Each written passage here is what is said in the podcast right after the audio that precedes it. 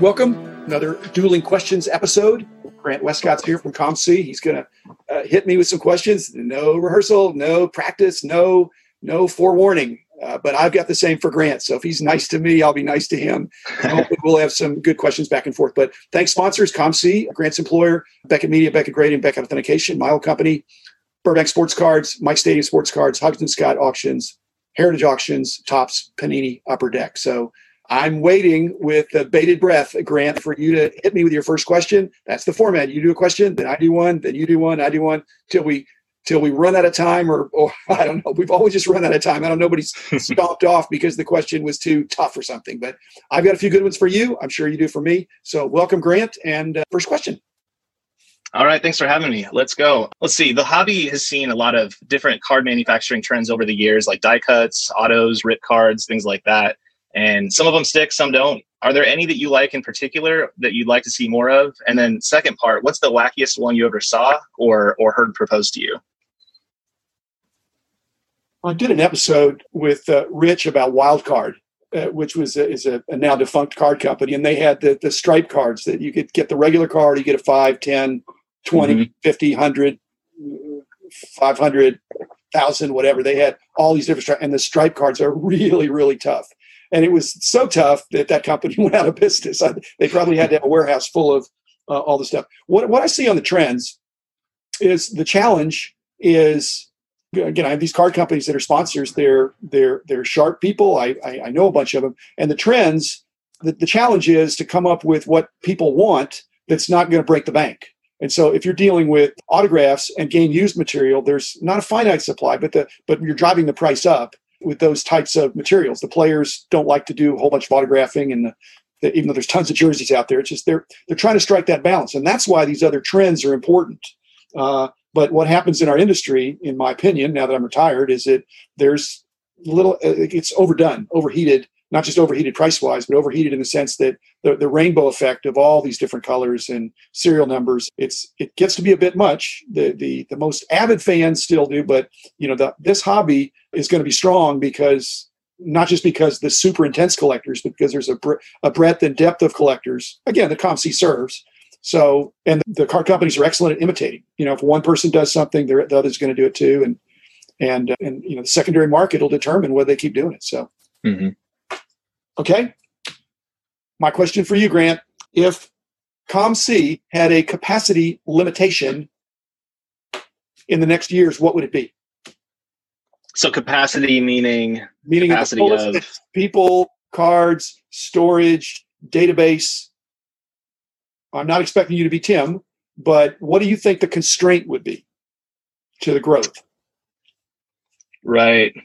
I mean, I think the thing that we, we're seeing is a lot of volume, a lot of volume coming in of cards of consignments. And uh, you know it's something that we are we're hiring right now to to keep up on. I don't know the exact number. I know that we are we're definitely ramping up our hiring right now. And so if you're out there and you're interested especially if you're in the area if you're in washington state talk to us. But yeah what i'm seeing is the hobby is really becoming mainstream. It's starting to become mainstream. You know when i think of the 90s i think of of it being mainstream. Everybody collected or at least knew somebody who did and uh, so I think that as, as you see that and you see more and more people coming to this, it, it's just going to be that much more successful and that many more people that are consigning cards and, and buying cards. So um, we have a great platform. You don't have to ship it all the time. But you can definitely buy without shipping, but you have to have cards. You have to have supply. And so that's that's kind of where you know where we need the help. Okay, well, I mean, it's I, I agree. I think uh, COMC is a very scalable concept. But in case people are wondering, all businesses are people businesses. So mm. got to have good people. And I think COMC has a backlog, PSA has a big backlog, BGS has a big backlog, and that's sort of good and sort of bad. You cut into the backlog by adding some quality teammates who can put a dent in it. So I hope you guys keep doing that because that would be uh, that would be good for the industry. Your turn again. All right. So I wanted to ask you this one is is you're kind of not kind of you're the you're the father of the price guide, right? So so sales to sales data today is it's much richer and more accessible than ever before. What impact do you think the easy access to actual completed sales data has had on the hobby, good or bad? It's it's exacerbated the problem that we had back in my day, and that is that that even when something is reputedly uh, completed sales data, you sometimes have to look a little deeper to make sure that it, it's it's legit. You know that, that it wasn't artificially inflated in some way And so that's the so the fact that it's easier to get raw data, that's a positive. But cleaning up the data and making sure that it's accurate, that's that's mm-hmm. been an age old problem. And but I, I I welcome the fact that a lot of people are trying to tackle it. And uh, again, that's one of the beauties of COMC is it's just sitting right there. You know, the the in, in my uh, perfect world, uh, everybody'd have access to all the data in in ways that it could be uh, the, the, it's big data. You know, once you put it all together, and, and I think my my story, if if I'm the father of anything, I'm not. I certainly was catalytic, but it's it just puts in a situation where the hobby was able to grow because there was more organization, structure, and and kind of understanding of the data. And so, if this is another boom period, and it and along with it is COMC and other places where you can kind of see what things are really going for, and it's a real sale. That's to me very positive. So y'all keep up the good work. Awesome. Okay, my question: What's the silver lining for for COMC with respect to COVID? Ooh, well, so it's definitely silver lining, right? So this is uh this is a very difficult and, and uncertain time. If your answer is there isn't a silver lining, I hope that's not the answer. But no, there, there's an absolute silver lining, but there's a definitely a, a, big cloud too, right? So the big cloud obviously is is just the, the uncertain times. I think the silver lining that I don't know if I don't know if anybody could have anticipated this, but just the hobby is booming right now, and I don't know how much of that to attribute to COVID, to people being at home, to maybe cards just getting big at, at the moment. I don't know exactly what the cause is, but I think the silver lining is people have been home. They've been they've had a little bit more uh, time to to shop for cards, look for cards, get in, get involved in cards get into group breaks, things like that, that it, it's just gained a lot of traction right now. And uh, I just hope that, you know, sports are going to go off as they, as planned for the NBA coming up and the, the um, Major League Baseball. So we're really excited to see the season uh, and how everything shakes out. But uh, I mean, it's just been basically every day has been Black Friday sales. That's that's the kind of business we're doing now in this time. So I, I guess that's a pretty big silver lining. Yeah, sales are up. here, here. That's yeah. Uh, okay, uh, your turn. Alrighty, let's see here. So let's see, this is one. So there's I know in some of your recent episodes there's been a lot of talk about grail cards, right? And and kind of what the definition is and all that. I know for some collectors, a grail card is is one that they want and that they believe exists, but they've never actually seen it. Do you have any of these for yourself that you that you believe is out there, so you want it, but you've never actually seen it? Are you saying I have cards that no one has ever seen before? uh, no, not you. Cards that you want, not not the ones that you have. So, are there any cards that you're after that you've never seen? Well, uh, Rich Klein and I, you know, for many many years of the national would would circulate through the National Sports Collectors Convention, and basically we would try to buy a, a type card of anything that we hadn't seen or that we didn't have, mm. and so mainly type cards. And and so we have a lot of you know, so I have some stuff in my library that's I don't know that it's one of a kind, but it, like Rich and I always joke, if we saw one, we bought it, and then we look back, and that was 20 years ago. We've never seen another one. So, but those aren't always mainstream cards. What is mm-hmm. catching on with the Grail cards is more the mainstream. Well, they're mainstream, but they're like one per case inserts, or or mm-hmm. or less frequent.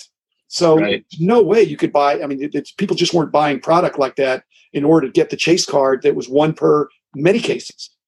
And so, yeah. So your question was if there's any cards if there's any cards out there that you that you believe exists you have you know a checklist or data or something saying that it's out there and you want it but you've never actually seen it for yourself i can't think of anything i mean again not uh, for a specific card but you know so like you were talking about those crusade cards from the 97 98 whatever that was mm-hmm. i never saw them until i saw them and then and right. just were and they came out in multiple products and there's the, the, the green and the purple and the whatever. I mean, there's just right, different ones. And so I have I have kind of samples of everything. And so mm-hmm. my goal was to try to have everything so that I could it's hard to do pricing and and cataloging of things you've never seen. And so I think Rich and I did a pretty good job of trying to to gather those up. Now again, we weren't trying to corner the market. We just needed one. Mm-hmm. Uh, and now I wish I'd have bought all I saw, but I never saw that many. So mm-hmm. it, it, I think that's one of the things that people coming into hobby can see is that the cards that these grail cards are truly rare. It's not like, hey, somebody's going to find, come forward with some big stash. Ha ha. No, they, they are really tough. And, and that's why, you know, otherwise, where are the other uh, PMG Michael Jordans? You know, right. green or red. They should be coming out of the woodwork because of this this huge price. So, yeah, it's a once in a lifetime opportunity sometimes to to acquire some of these for sure. Well, you, you, can't. I mean, again, Rich and I did that. If we saw it, we didn't think, well, hey, we'll think about it and come back on. no, it, it just you, you got to jump on it. But again, prices were a lot more reasonable back, you know, 15, 20 years ago, 30, 40 years ago. I bought most of the stuff I bought was 45 years ago. So I'm, I'm getting old now. Okay, uh, probably my last question. We maybe have time for one for you, but my turn. Uh, if you were the czar of the industry for a day, not just the czar of COMC, but you were the czar of the industry and you wanted to give some instructions or encouragement or some message you wanted to give to one of my card company sponsors, Topps, Panini, or Upper Deck, what would you encourage them with if you were, you know, king for a day? Because you've seen them, you know they're in a tough environment. You, you're, you know, their their stuff is all over your site. They're putting out new stuff all the time. Is there anything based on your experience with COMC that they should be doing differently or better in your point of view? Sure. Yeah. I'm since I'm king for the day, I'm going to have two things here. Hmm. One of them is, you know, it, one of the things that I've never really seen do all that well in our marketplace, in my own personal collecting, anything like that, is cards, especially autographs or or game use that has multiple players on it, especially if they're not related to one another. So, you know, I, I was just I don't even remember who was on the card, which is part of the problem, but I just saw like a triple auto that was on our site, and one of the autos is LeBron, the other two I don't remember. And it just would be so much better card with one autograph on that, with it being LeBron James. So I would I would encourage them to to focus on cards with single subjects. And then the last thing is the you know kind of what we were just talking about these Grail cards and these. I, have personally never been a huge fan of being used or autographs just for my own personal collecting. Uh, they don't do much for me. Maybe it's just because I'm a product of the '90s, but I love inserts. And so when I see things like these color blasts and these stained glass and or stained glass, uh, some of these kinds of cards that are kabooms that are that are out there, very very tough hits.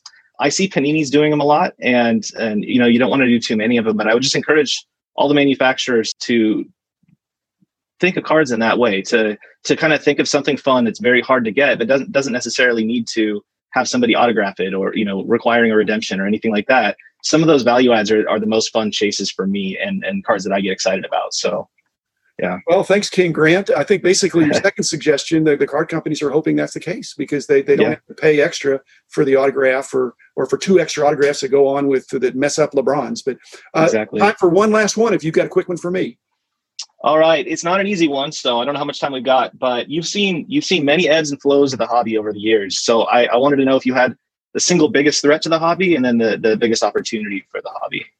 I'm sorry, we are out of time. I don't know. I mean, I think the the problem is the irrational exuberance that that has been, that was talked about in our economy many many years ago. If that hits into the card, it, it, you can't have sustained growth and irrational exuberance. So if if there's just normal rational exuberance that this is the greatest hobby of all and there's going to be like i always say get rich slow not expecting to flip you know double mm-hmm. your money overnight uh, mm-hmm. this is a wonderful lifetime hobby and i am out of time now so i hope i did justice to your excellent questions grant. Thanks for being on. Thanks listeners. Be back again tomorrow with another episode